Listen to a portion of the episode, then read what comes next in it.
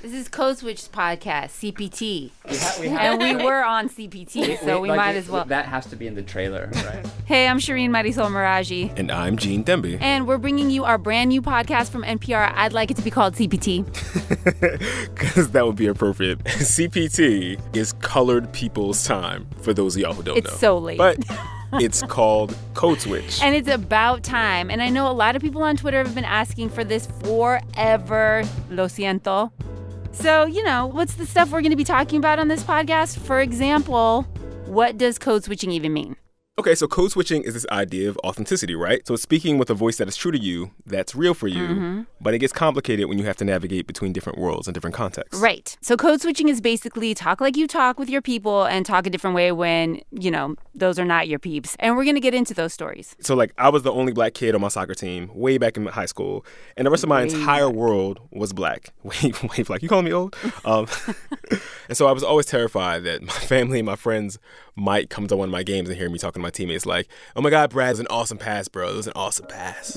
And the thing is, you're going to hear from everyone on the Code Switch team, and we're a pretty diverse bunch different generations, different backgrounds Asian, black, brown, Indian, Latino, mixed, Puerto Rican, and Iranian, in my case. We're journalists in the world, but we're still trying to make sense of all of this in our own lives. And that's what you'll hear us do take on these messy questions, like, why do we code switch? The team was talking about this actually just the other day. it's not really a conscious effort.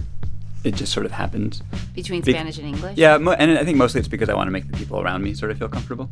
It can even just be walking inside a Great Wall, which is one of my favorite. it's one of my favorite Asian grocery stores, and feeling more like in your own skin. Sometimes I'll just like, I'll just throw in a little bit of Gujarati. Like sometimes you just kind of want to remind people, like, I'm not of you. I'm not of your community. I speak mom and LA slang and proper bougie black woman and academic, in addition to French and Spanglish.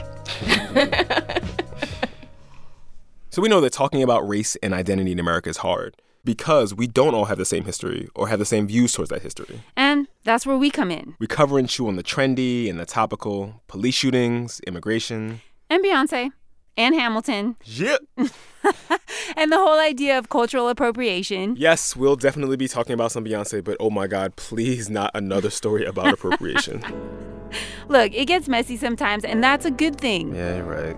And we don't have all the answers, and sometimes we get stuck, but we've got to keep asking the questions because this isn't just the work we do, it's the lives that we lead. That's right.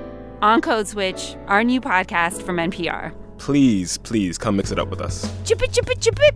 I'm sorry, that was really corny. No, no, no. it drops May 31st. Subscribe, download, just find us on iTunes. But don't be late.